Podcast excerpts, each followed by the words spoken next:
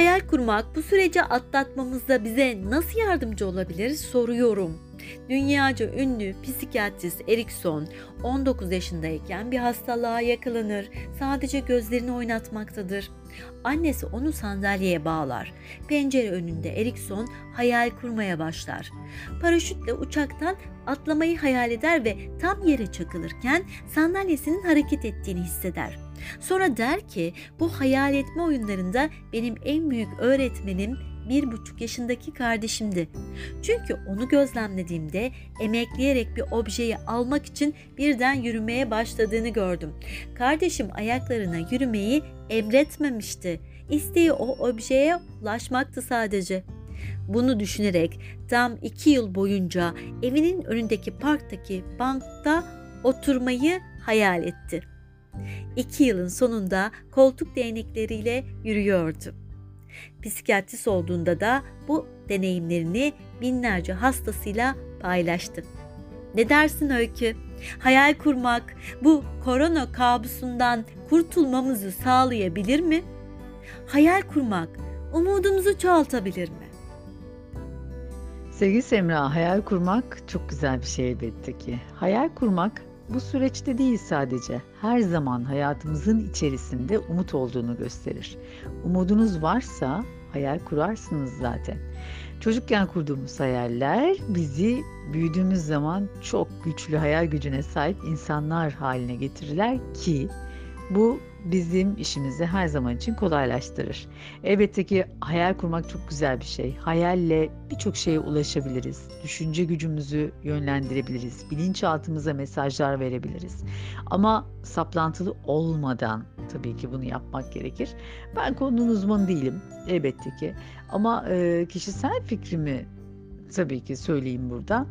Hayal kurmakla, hayal kurarak bu süreci atlatabilir miyiz? Evet, atlatabiliriz. Farklı bir şeye kanalize olmak önemlidir. Neyi düşünürsek onu büyütürüz. Bunu hiçbir zaman unutmamamız gerekiyor bence. Ve e, hayal kurunca farklı şeylere odaklanınca sanıyorum birazcık daha farklı olabilir her şey hayatlarımızda. Tabii bu süreçte önemli olan şey kendimizi korumak adına üzerimize düşeni yapmak olacaktır. Ama hayal, hayal gücü çok önemlidir. Peki sevgili Semra, şimdi ben de sana şu soruyu sorayım. Sadece bu dönem için söylemiyorum ama hani bu dönemde de gerçekten her duyduğumuza inanmamamız gerektiğini çok iyi biliyoruz biz artık. İnanmayacağız her duyduğumuza. Uzmanların söylediklerine bakacağız. Yapılan açıklamaya bakacağız e, devlet tarafından. Fakat ya birileri bizim hayallerimizi yıkmak isterse ne olacak? Bunu genel anlamda soruyorum. Hayatımızda birileri hayallerimizi yıkmak isterse, yıkarsa ne olacak? Harika bir soru. Çünkü ben denizde yıkılmış hayalleri onarma ustasıyım. Kendimi böyle tarif ediyorum.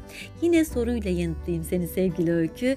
Kişisel hayallerimiz yıkıldığında bizi hissettirdiği duygunun derecesi ve öğretisi nedir? Kendimize sormamız gereken asıl soru bu.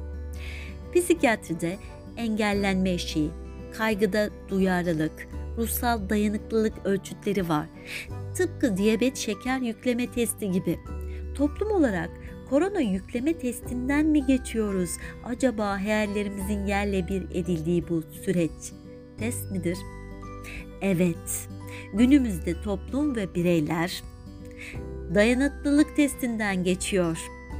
Bireysel hayal kırıklıklarımız, hatalarımız ve acımızla yüzleştiğimizde belki doğa ile ilişkilerimizde bencil olmamayı öğrenebiliriz alt üst olan yaşamlarımızı insanın doğayla ilişkilerini yeniden inşa etmek için bir fırsat olarak kullanabiliriz. Şu an Venedik kanallarında turist gezdiren kayıklar yerine asıl sahibi balıklar yüzüyor. Ne yapın ne edin. Önce kendi yüreğinize sonra bir başka canlının yüreğine dokunun.